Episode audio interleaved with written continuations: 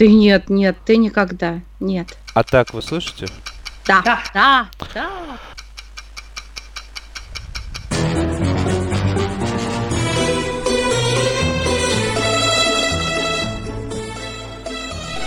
Сериальный час.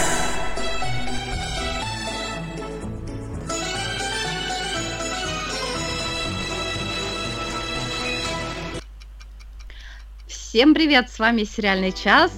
Заседание продолжается, господа присяжные заседатели. Сегодня в жюри заседают из солнечной Валенсии Оля Бойко. Всем привет. А, Денис Альшанов представляет вселенную в данном случае из города Зеленограда. Из и наконец-то выздоровела... Да, наконец-то выздоровела Надя Сташина. Ура! Да, сейчас я немножко представитель Минойской эпохи. Но сегодня не об этом. Сегодня мы будем говорить о сериалах новых и не, не совсем новых. Денис посмотрел вообще, по-моему, штук 50 сериалов. Я посмотрел Сколько... все сериалы. Да, Денис посмотрел все сериалы. Да, ну он уже живет 900 лет, поэтому оно и понятно. Больше вот. тысячи. И... Обижают. Переходим к первой рубрике. Это какой же? Не знаю. Долгожданное.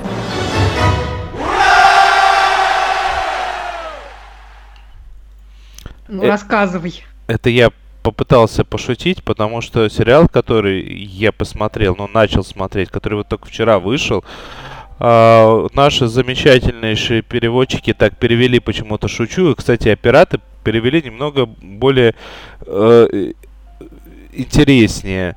А, ребячество. Ребячество, да.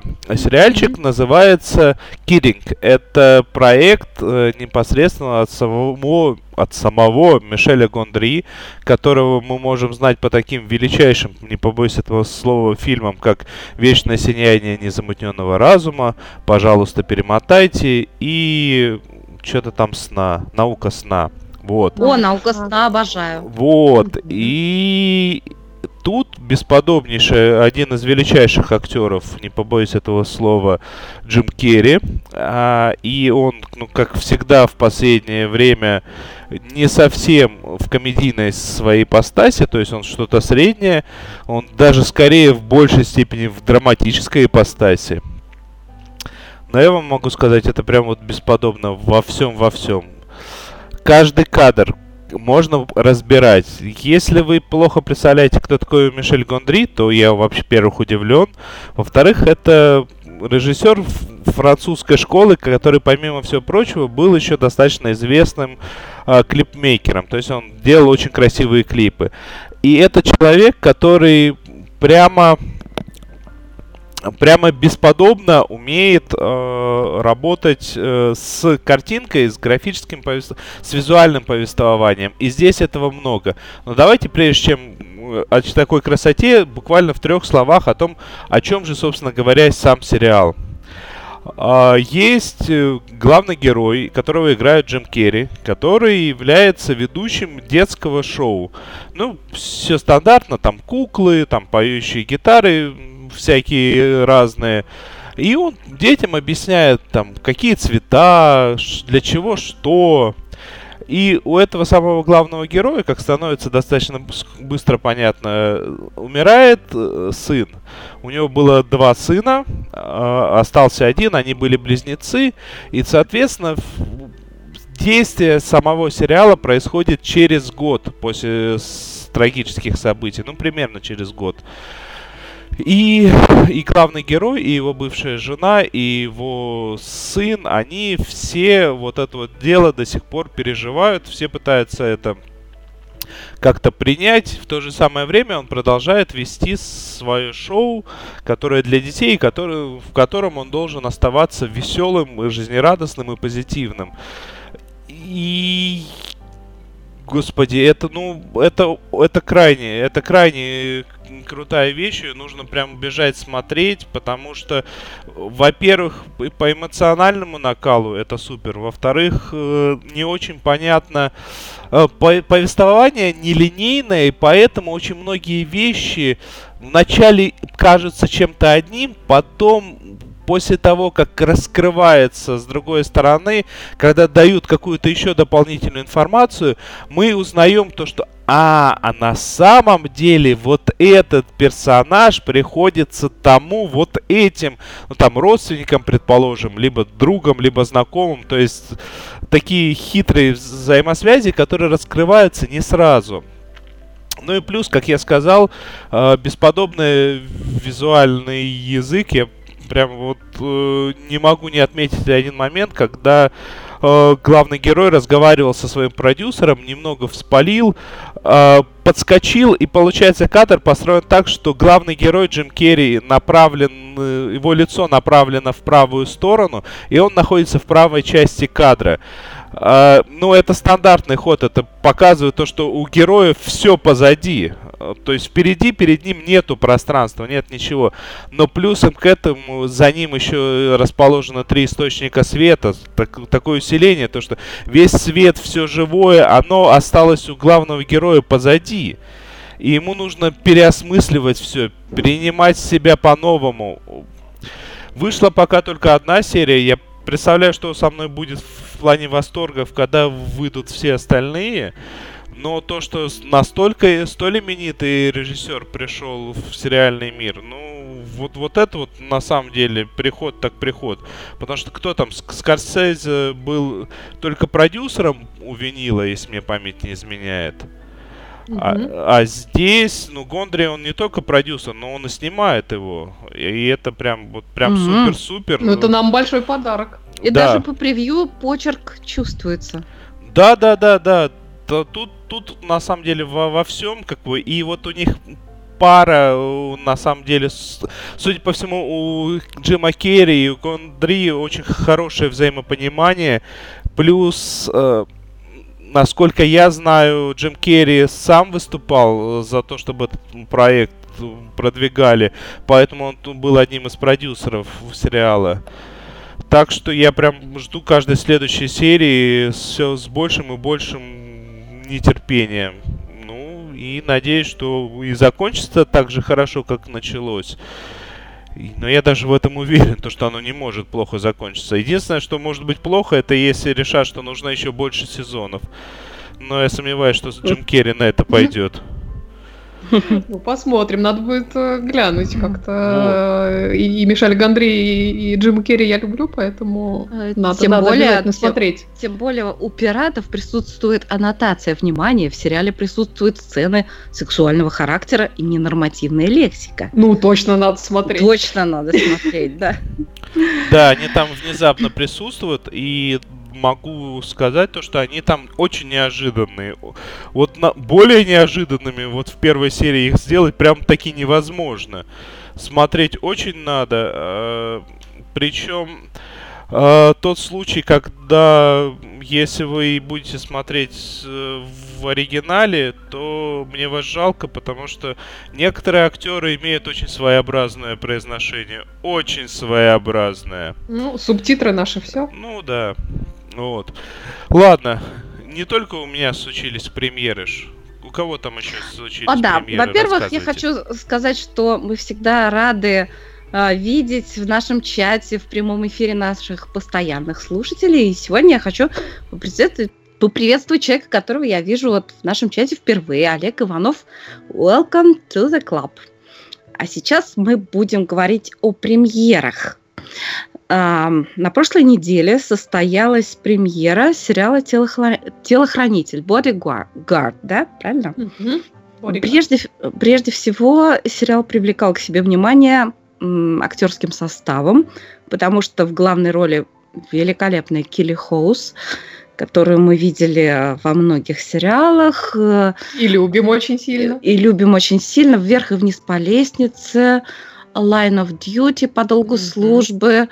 Еще очень-очень много... The Darrells она, по-моему. А, The Darrells, да, главная роль в, в сериале Дарреллы, да, прекрасная актриса.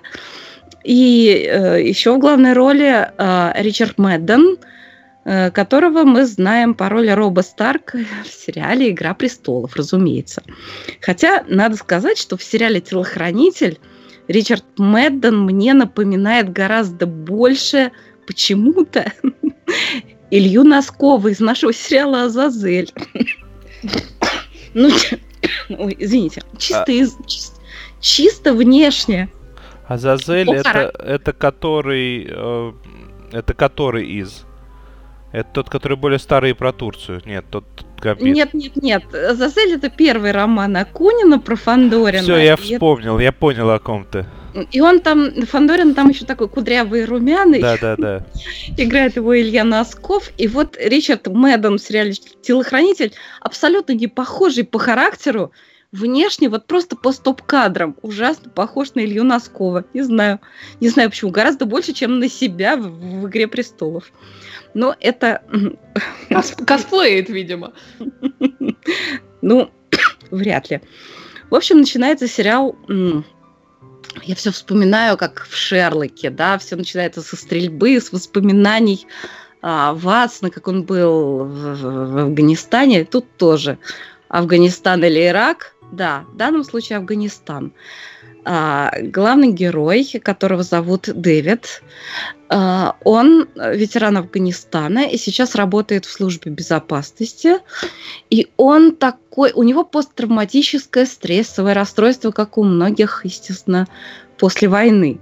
И он все время на стороже. Вот он везет в поезде своих детей, и вдруг он видит нечто подозрительное. И так складывается ситуация, и так э, срабатывает его интуиция и его бдительность, что он предотвращает теракт.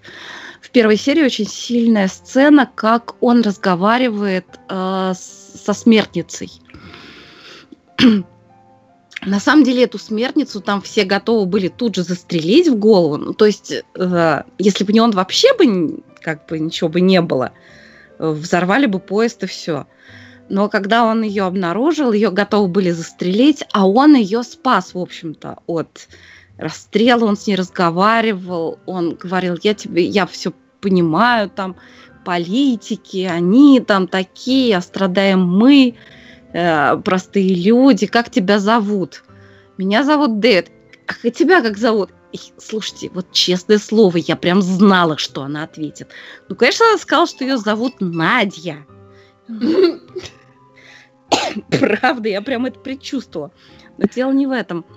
А, поскольку он предотвратил теракт, его повышают. Это, извините, у меня тут я на арфе играю. А, и он становится личным телохранителем министра внутренних дел, который играет Келли Хоус. Немножко, конечно, для меня это какой-то когнитивный диссонанс. Келли Хоус, красавец. В общем, такая женщина, такая изысканная и нежная, министр внутренних дел, немножко не паркуется. Вот не могли ее немножко омымрить? Не могли.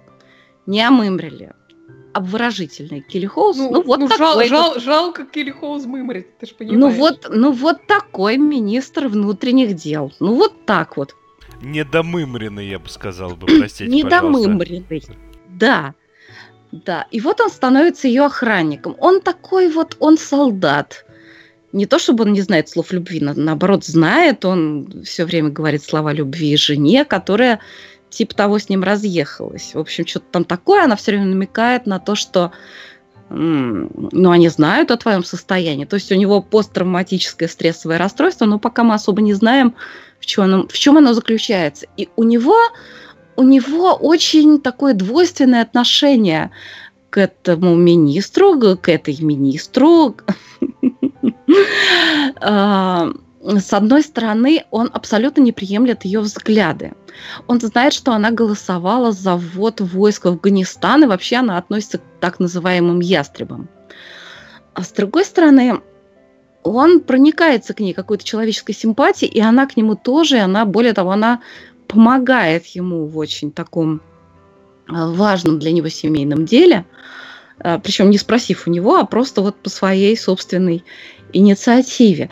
И то есть, если в первой серии кажется, что он, наверное, ее потом соберется немножко убивает, ну, потому что ястреб, потому что все. Во второй серии, конечно, все становится гораздо более запутанно, более круто, более э, остросюжетно и более и, и очень сложно, очень сложный сюжет. Там в первой серии показан его диалог с его сослуживцем, с которым они вместе служили. Он говорил: "Ты же говорил, что если бы ты оказался рядом с теми, кто нас туда отправил, туда, этого в Афганистан, ты бы зажмурился и нажал бы на курок. Вот. И вокруг вот этой вот, вот этого нравственного выбора, в общем-то, крутится сюжет сериала. Вышло пока что две серии сразу подряд. В неделю будет выходить по одной, всего шесть серий. Я буду обязательно смотреть и вам рекомендую.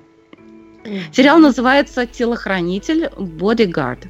Ну... Надя, ты посеяла, извини, Денис, ты посеяла в массы просто э, хаос, потому что у нас в чате теперь все обсуждают Фандорина. И требуют сериал. Уже пришла Женя Веселкова и буянит в чате, говорит, давайте сериал по Фандорину. И главное, чтобы не с Козловским, не с Козловским, все такие принципиальные. Да, уже еще выбирают. Скажите, пожалуйста, Слушайте, ну, какие можем, цацы? Можем обсудить в чердаке в следующий или в какой-то там раз. Welcome. Мы, по-моему, уже обсуждали. А, ну, мы правда? Не обсуждали. Да, да, мы можем еще обсудить, неважно. Вот. А не важно. А я к тому, что ты вот напоминаешь, как сериал зовется, а если что, название и даже трейлер можно, напоминаю, посмотреть не где-нибудь, а в нашем телеграм-канале где вот прям... Который играет тот... на арфе у, у Нади Сташиной. Ну, судя по всему, да, судя по всему, да. Ну что, мы побежим дальше, чтобы я отправил следующую арфенную мелодию Наде. Да, да, давайте, давайте побежим дальше. Я тут тоже начала смотреть одну новинку от Netflix, э, британский сериал, называется он э, The Innocents, э, невинные. Вышел он вот буквально 24 августа. Смотрел я пока полсезона, там всего 8 серий, то есть коротенький сезон. Это, как я уже сказала, британский сериал, поэтому не ждите длинных сезонов. Сразу скажу, что э, смотреть я его начала исключительно из- из-за названия, потому что так называется один из моих наверное, любимейших фильмов э, The Innocence Джека Клейтона 61 года. Это лучшая экранизация повести «Поворот винта» Генри Джеймса с моей любимой Деборой Карр в главной роли. Если вы не видели вдруг этот фильм, то обязательно посмотрите. Если книгу не читали, то почитайте. Это такая короткая подпись. Повесть очень такая интересная. А, да, но это я отвлеклась. Э, сериал никакого отношения, собственно, ни к фильму, ни к Генри Джеймсу не имеет, хотя свой поворот винта там тоже имеется. Это такая драма про подростковую любовь э, с не, некоторым таким сверхъестественным твистом. А, по сюжету двое влюбленных подростков сбежают, сбегают из дома, каждый от своих проблем, и направляются из своего маленького городка в Лондон в поисках лучшей жизни. Причем первая серия там показывает, от чего каждый из них сбегает, и как-то, в общем-то, их можно понять. У мальчика, его зовут Харри, а, ситуация там еще куда ни шло, хотя очень невеселая. У него там папа практически овощ, и, в общем-то, уход за ним в основном как раз на нем, потому что мама работает. А, а у девочки Джун там вообще все запущено. Такой отец, контролирующий каждый шаг, он практически ее изолировал от внешнего мира, не дает ни с кем общаться, в школу отвозит, доводит до класса, потом забирает. Ну, в общем, тотальный контроль.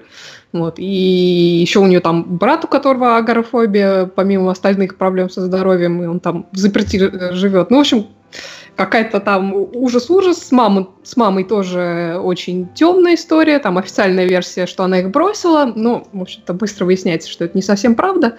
Вот. И последней каплей для Джун как раз становится то, что отец хочет ее с братом увезти на какой-то там не сильно обитаемый остров, подальше от людей. В общем, явно не мечта девочки-подростка.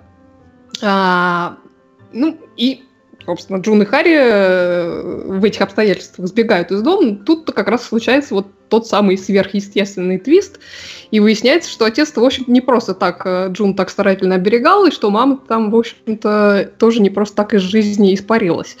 Вот. Получается, что и мама, и Джун у нас шейпшифтеры, а попросту говоря, оборотни, но не такие, которые там в волков и в каких-то животных превращаются, а они там при, принимают облик других людей, если их там как-то спровоцировать каким-то секунду, образом. Секунду, секунду. Да. То есть моя гипотеза о том, что мама это папа, оказалась верна? Э, нет. Эх, У тебя уже такая гипотеза была, это прикольно. да. Вот. Ну, собственно, причем вот сама героиня Джуна, она вообще об этом не в курсе и выясняет это только вот как раз в тот момент, когда это с ней случается, а случается это как раз в ночь побега. В первый раз. А, И параллельно с этим идет другая линия о том, где, собственно, находится наша пропавшая мама. А живет она там в какой-то сектообразной коммуне в Норвегии, э, еще с несколькими женщинами, которые тоже, собственно, подвержены таким же трансформациям. Вот, и все, всю эту компанию изучает некий доктор под видом того, что он хочет им помочь, но при этом явно какие-то там свои цели преследующий и вообще довольно-таки стрёмный. Вот. А связаны эти две линии тем, что этот самый доктор пытается заполучить и Джун, якобы чтобы воссоединить ее с мамой и укрыть от возможных преследований, но на деле он, конечно, хочет какие-то там опыты на ней ставить, ну, в общем, нас не проведешь, знаем мы таких докторов. А, и поэтому, собственно, подручный этого доктора активно гоняется за несчастными этими подростками. Звучит это все на самом деле как феерическая муть, но как-то Ага, как-то Да, очень да, да. всего много Но- и всего странного. Да, но на деле это довольно милый сериал, он просто как бы надо его воспринимать как то, что он есть. Это милый сериал про юную любовь и про отношения. Вот там оба героя, они такие совершенно незамутненные, и вот именно что невинные. Они очень друг в друга влюбленные. И, кстати, довольно интересно, как они справляются вот со всеми этим водоворотом событий, в котором вдруг оказываются, и как они оба реагируют на то, что начинает происходить с Джун. В общем, Потому что я пока успела посмотреть, там все очень мило, очень трогательно, плюс э, там с актерской точки зрения им удается поиграться очень прикольно, потому что поскольку героиня перевоплощается в разных людей, то по факту одного и того же персонажа играют периодически э, совершенно разные актеры. В общем, довольно такой симпатичный сериальчик, к, мос- к просмотру совершенно не обязательный, но вот если вы любите про подростков, то очень даже можно посмотреть, он такой очень приятный. Так. Мгм. То есть, грубо сказать, это такая реверсивная Татьяна Маслани. Э, Ну, некоторым образом, да. Э, Скажи еще раз, как называется сериал? А, Называется The Innocents или Невинные по-русски. Понятно. Вот, кстати, про Innocence. Про Innocence. Некоторое время назад я тут рассказывала про сериал, как же он называется? О, Ordeal by Innocence. Э, В нашем э, переводе это испытание невиновностью. Даже не невинностью, им- именно что невиновностью. Я этот сериал хвалила. Надо сказать, что у нас наши слушатели в комментариях в нашей группе на Фейсбуке тоже хвалили этот сериал. Но вот Ани Мендлин, с которой мы обычно согласны во многом, а, ей сериал не понравился, хотя, когда я ее послушала, я поняла, что со многим, о чем она говорит, я согласна. Давайте послушаем ее мнение о сериале «Испытание невиновностью» по а, Агате Кристи. Письма в редакцию. Привет, друзья! Это немедленно вам звонит. Хочу вам рассказать э, несколько слов о сериале BBC под названием Ordeal by Innocence. Скорее всего, это переводится как «Испытание невинностью». А, Сериал состоит из трех серий всего, то есть это мини-сериал BBC, эм, о котором Надя уже рассказывала немножко. В данном случае наши с ней мнения немножко разошлись, э, что не такое частое явление, я должна сказать. А, Это классическая такая экранизация Агаты Кристи, немножко осовремененная.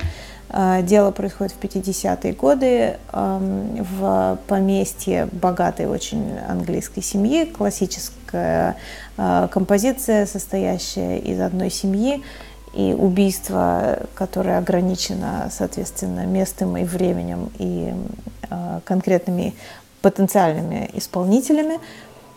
Актеры совершенно замечательные. В главной роли жертвы этого убийства, э, которое происходит довольно быстро в первой же серии, а, Анна Чанселор, замечательная актриса, которая сыграла в невероятно количестве сериалов. Гранчестер и Шетланд, и Миранда, и Инспектор Льюис, и много-много-много других.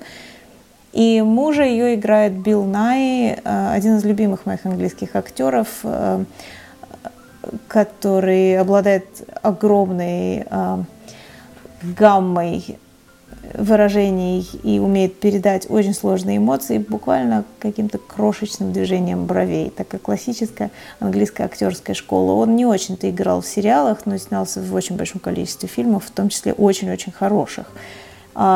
И вот других членов этой семьи играют в том числе среди них а, Мэттью Гуди, замечательный, который недавно снимался в «Короне», и до этого был в «Аббатстве Даунтон», и во многих других сериалах. Прекрасный актер чрезвычайно английский, э, который умеет играть такого э, хлыща и негодяя, и одновременно человека совершенно э, невероятного обаяния и неотразимого для женщин.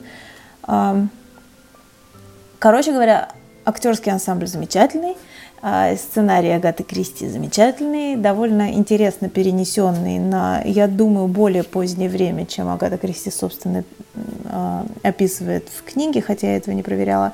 Но в целом почему-то мне это все показалось немножко чересчур. То есть у меня было впечатление, что я смотрю на некоторую самопародию или некоторую карикатуру.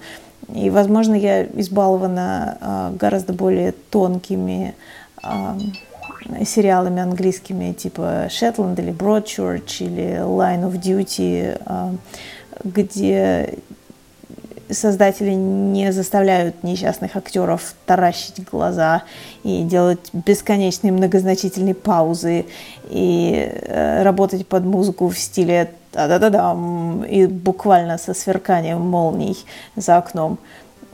Мне это все показалось чересчур каким-то упрощенным и примитивным, и, в принципе, мне не свойственна способность догадываться с первых же кадров, кто, собственно, виноват, но здесь, к сожалению, это произошло, мне было довольно очевидно.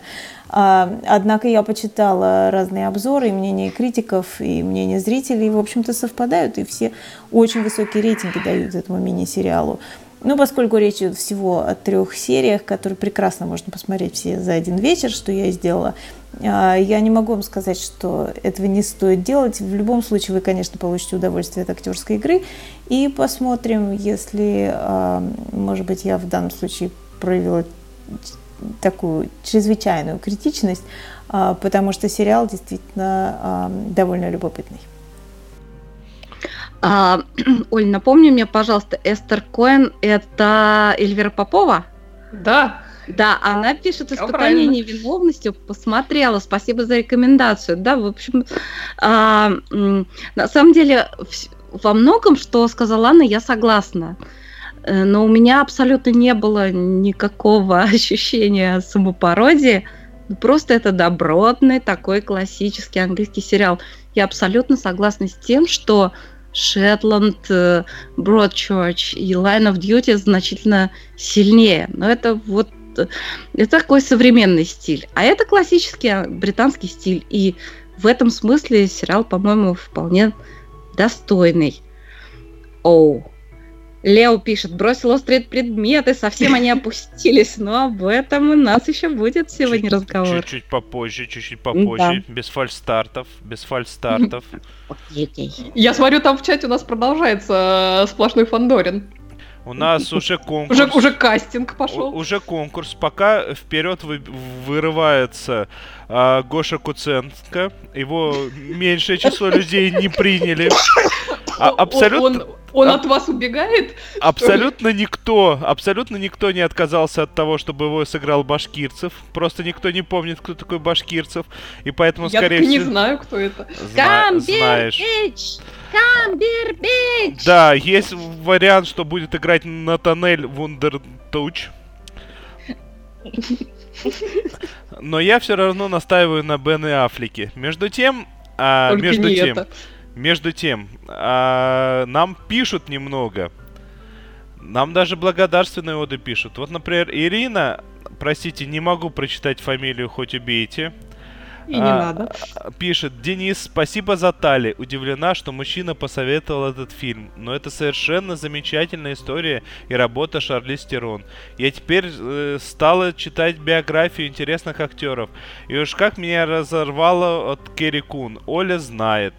Но которая Оля великая знает. из Gone Girl и Leftovers добиваю второй сезон оставленных. Он как-то тяжелый и странный. Большие очень, надежды очень. на третий. А я ведь... уверена, а, что... Должны оправдаться. Я уверена, что та же самая Ирина пишет, я агитирую за мини-сериалы, в которых 3-6 серий и один сезон. Посмотрела «Потерянную комнату». А, я так понимаю, что я единственная из ведущих, кто смотрел «Потерянную комнату» The Last Lost Room она называется. Я очень всем рекомендую.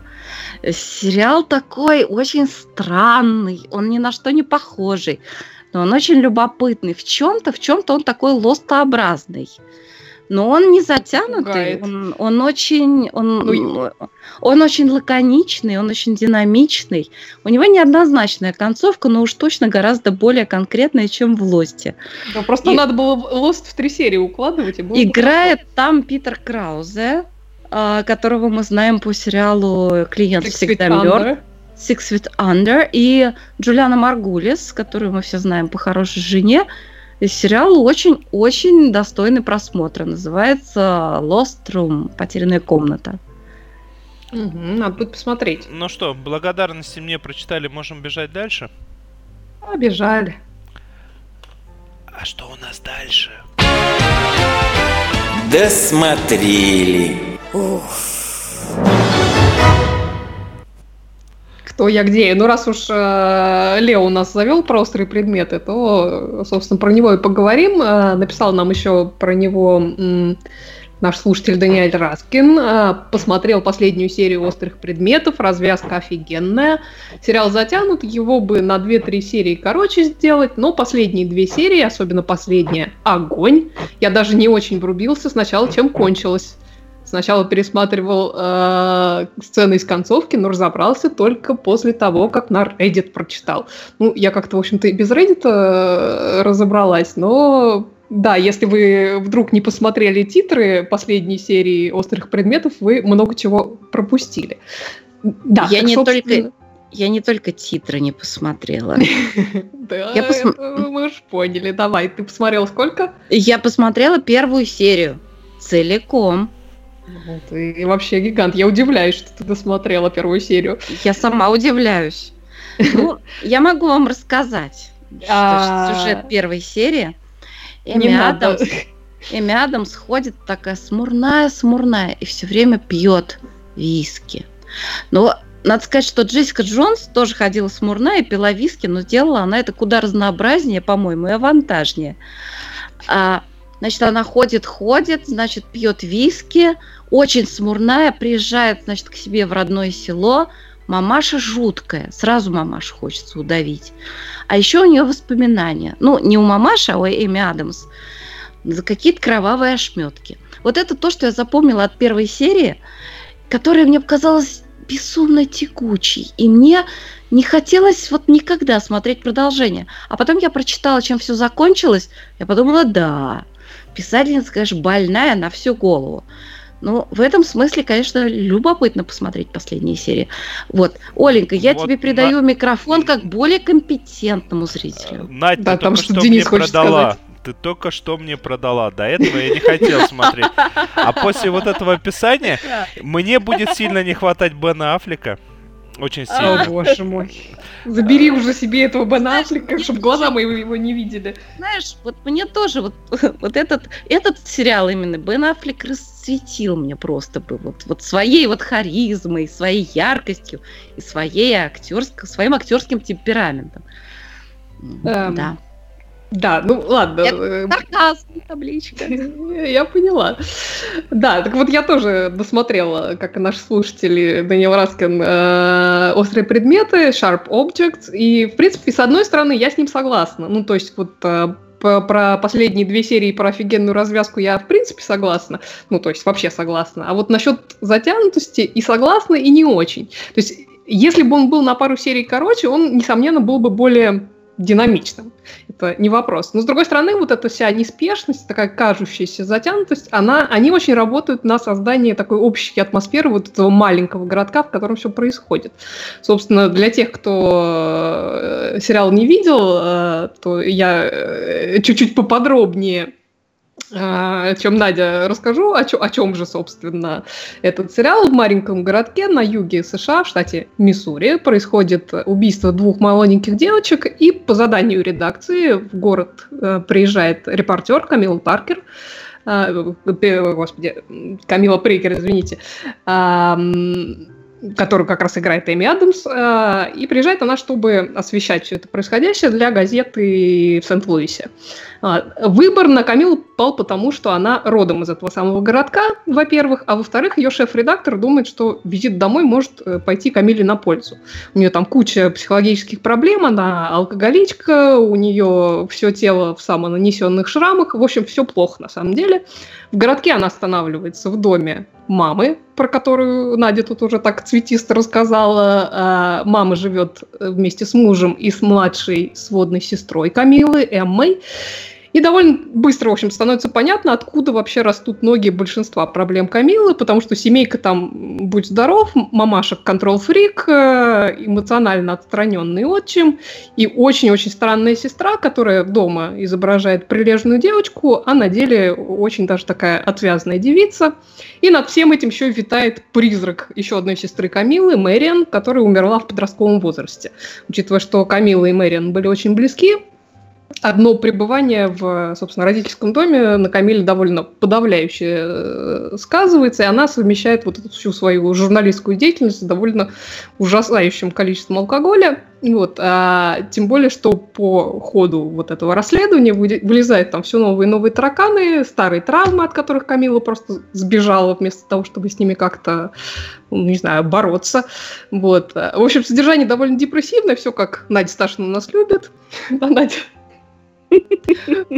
Надя, такой нервный смех в зале. Вот.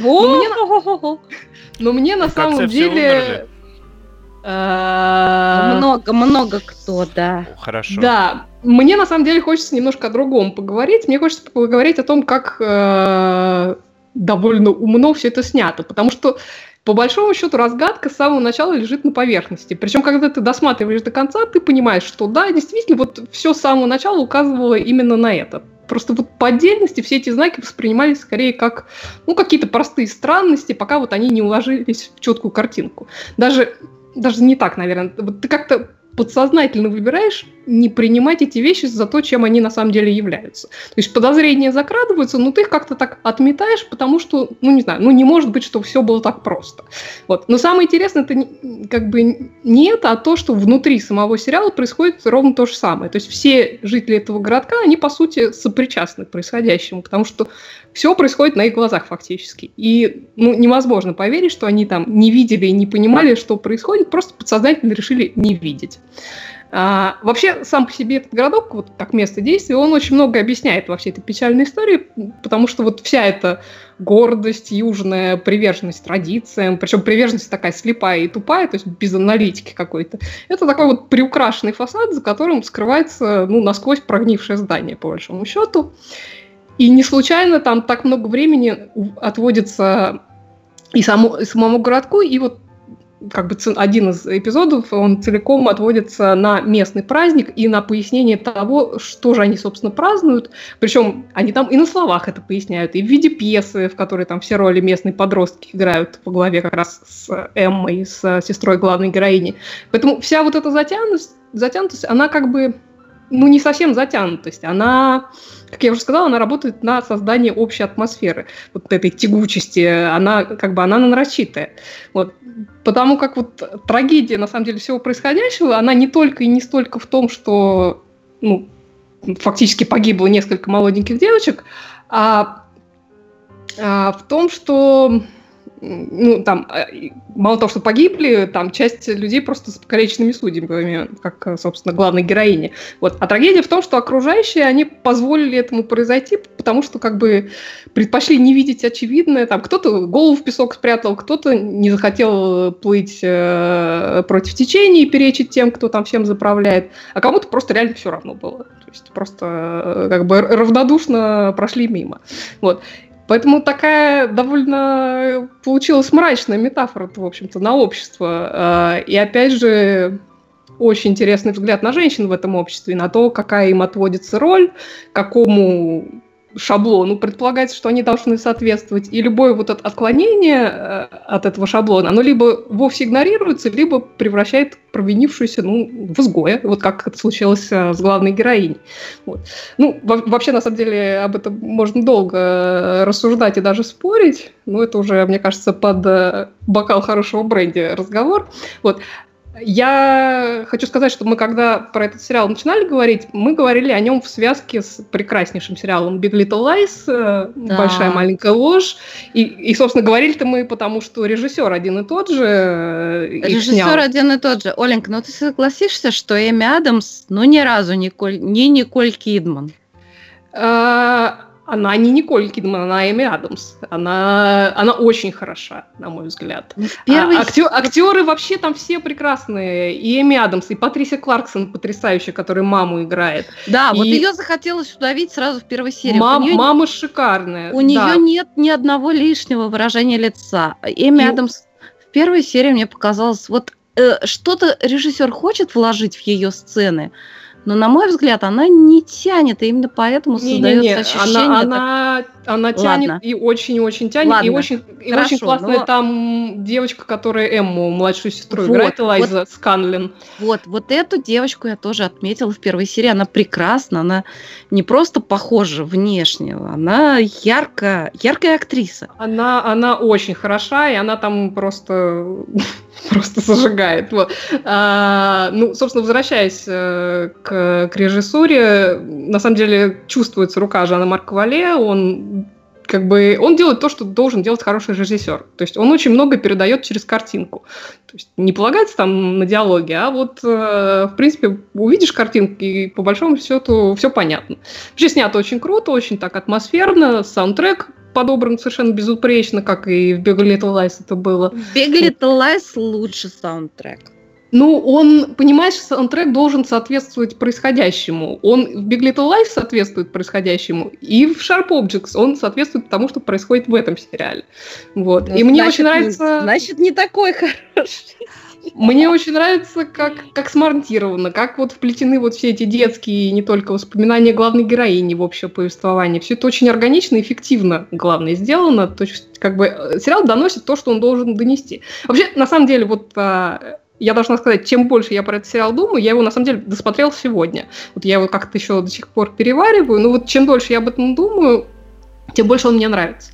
И тут я должна, на самом деле, отчасти с Надей согласиться, потому что мне тоже Big Little Lies нравится больше, но по другой причине. То есть не потому, что «Острые предметы» — это плохой сериал, он очень хороший, на мой взгляд, а потому что вот у Big Little Lies общий метод, не метод, месседж он позитивный. Местами он даже такой очень оптимистичный. Да. Он, это сериал про женщин, которые там, несмотря на какие-то э, не очень хорошие ситуации, несмотря на все свои разногласия, они объединяются, чтобы друг друга поддержать и вот, ну, фактически из болота вытащить. Кого а шар... надо, того и убили. А Sharp Objects это взгляд пессимистичный. Это вот такое вскрытие, которое показывает, что пациент, mm-hmm. в общем насквозь гнилой.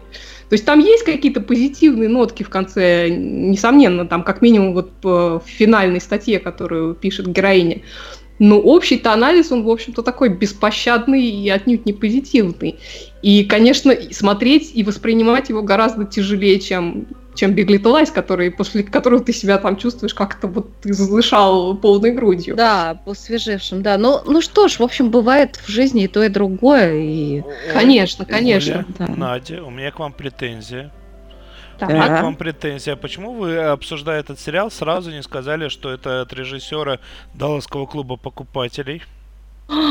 И, и его тоже, да. Он, О. вообще много чего снял. Это прекрасный режиссер. Дикая, Далласский клуб покупателей. Это ж, это ж реально Кафе, кафе де. Флёр, он тоже Кафе де. Флёр, да. Кафе де Флёр, вау, и Далласский клуб, вы открываете мне глаза на этот светлый мир. Я этого ничего не Да, знала. вот так вот так. Хотя, хотя смотрела и люблю Далласский клуб и кафе де Флёр, вау.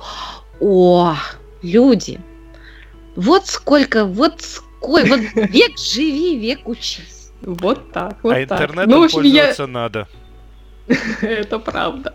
Ну, Ну я что, ладно, я, я высказалась, сказала все, что хотела по поводу Sharp Objects. Э, Повторюсь, я считаю, что это хороший сериал, но будьте готовы к тому, что он тяжелый. Поскакали по нашим поскакалам. Скакали. Смотрели, смотрим, посмотрим.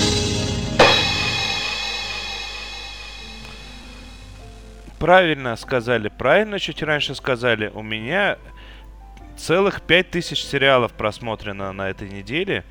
Но я вам сейчас расскажу не совсем об игровом сериале. Я вам сейчас расскажу о таком неигровом сериале, скажем так. Ugly Delicious. А, вку- Страшно, но вкусное. Это очередное детище Netflix.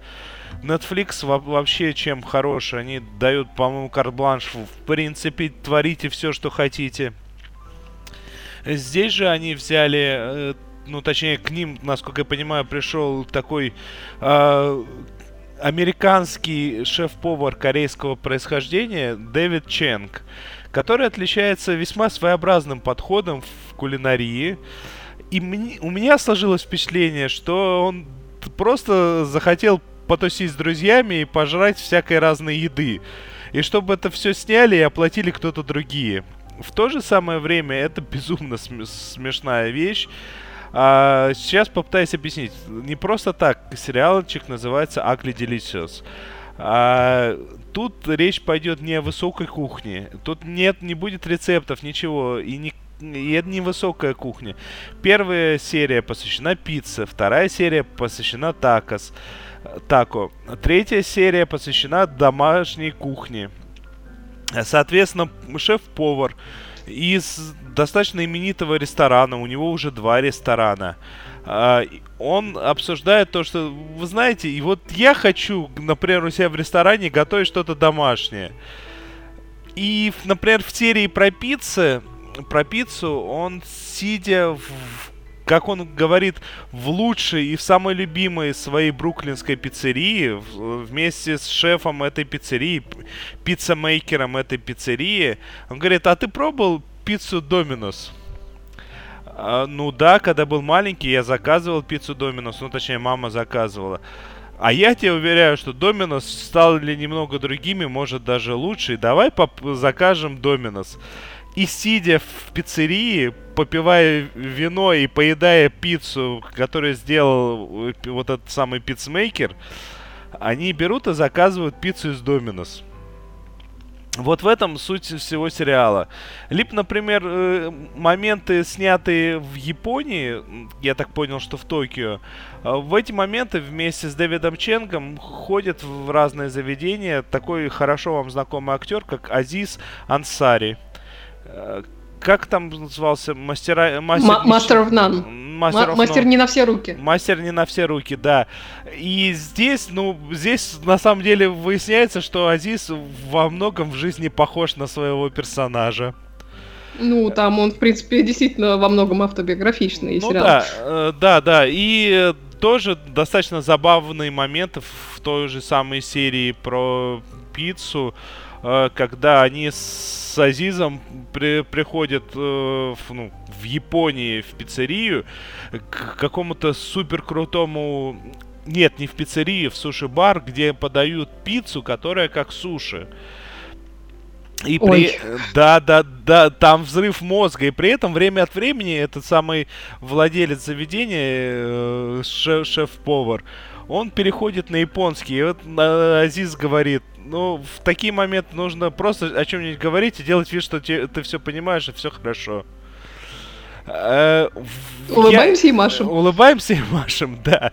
Я, я вам настоятельно советую. Единственное, что вы э, запаситесь огурцами, а то прямо вот от просмотра так и хочется найти где-нибудь Доминос пицца рядом и заказать, либо так Да и уже приготовить. кушать хочется, Да кушать. вообще, у меня слюна потекла. Да, я вот так в результате так и был вынужден приготовить. А, на этом у меня все, еще раз л- говорю, Ugly Delicious. э, ужасно вкусно. Настоятельно рекомендую. Это панк-рок от мира кулинарии. И при этом все то, что нам нравится. Это пицца, тако, э, жареная курица, барбекю э, и прочие, прочие жареные рисы. Ой, Кто там дальше? Дальше типа я.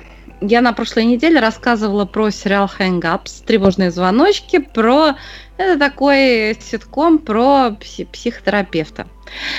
Надо сказать, что на этой неделе я продолжила смотреть сериал такой серьезный, драматический, про психотерапию. И мне уже тот сериал, ну, вообще не зашел. Я посмотрела вторую серию. Единственное, там Дэвид Теннант, конечно, ну, потрясающий. Ну, такой псих. Сначала вроде просто такой немножко псих. Такой псих-псих, чуть-чуть псих. А потом псих, такой псих. Прекрасно. Что-то минуты две с ним длится сцена, но это шедеврально. Вот. А смотрела я на самом деле сериал «Пациенты» «In Treatment». Мне посоветовали его хором Анна Мендлин и а, Ты Шуваева. Потому что я хотела, я сказала, ну что ж такое, нет вот хорошего сериала про психотерапию. Друзья, я сейчас полностью просто, я по уши увязла в этом сериале, он мне безумно нравится. Сериал этот на любителя, но любителей, я думаю, найдется много. Это на любителей, вот кому интересна вообще пс- тема психотерапии, причем вот чтобы и сериал, и интересно, сюжет, и все такое, и разобраться в методе. Вот это, пожалуйста, это сериал In Treatment, пациенты, это вот оно. И просто, если вам нравится исследовать людей, душу человеческую, просто лучше я, наверное, не видела ничего. Вот так, чтобы прямо вот все прямо... Ладно, я, я лучше сначала начну. Это сериал о психоаналитике. Играет его Гэбриэл Бирн. Раньше я его видела только в сериале «Человек в желе...» Ой, не в сериале, не в фильме «Человек в железной маске». И он там играл Д'Артаньяна. А, Он много где снимался, но больше я его нигде не видела. Но тут он, конечно, прекрасен. Он получил «Золотой глобус» за роль а, этого психотерапевта. А, о, о, сериал весь состоит из диалогов. Более того, в этих диалогах очень много, ну то есть это терап- психотерапевтические сессии. Психотерапевтическая сессия длится 50 минут, но серия укладывается минут в 20-25. А, то есть это диалог а, терапевта с пациентом, либо там с парой пациентов.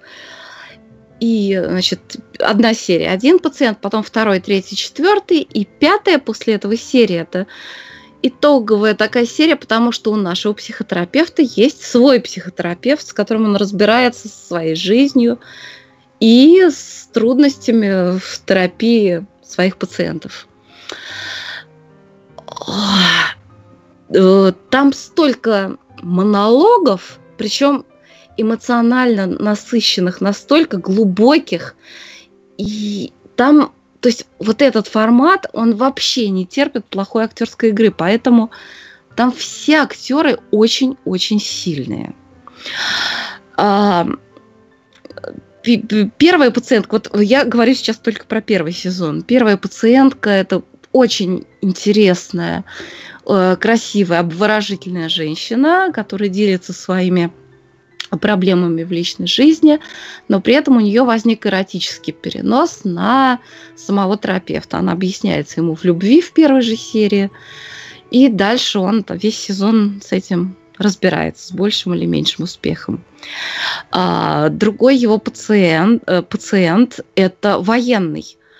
Он очень, он супер самоуверенный, он такой просто вот э, мужчина-мужчина, янский-янский, воин он навязывает все время, так сказать, свой стиль жизни, он навязывает свое доминирование, но э, его послали к психотерапевту, потому что у него произошел такой эпизод, он э, воевал в Ираке, вот Афганистан или Ирак, на этот раз это Ирак, и искалеченная душа вот на войне в Ираке он летчик, он поразил цель, которую ему, значит, начальство велело поразить, а оказалось, что там погибли мирные жители.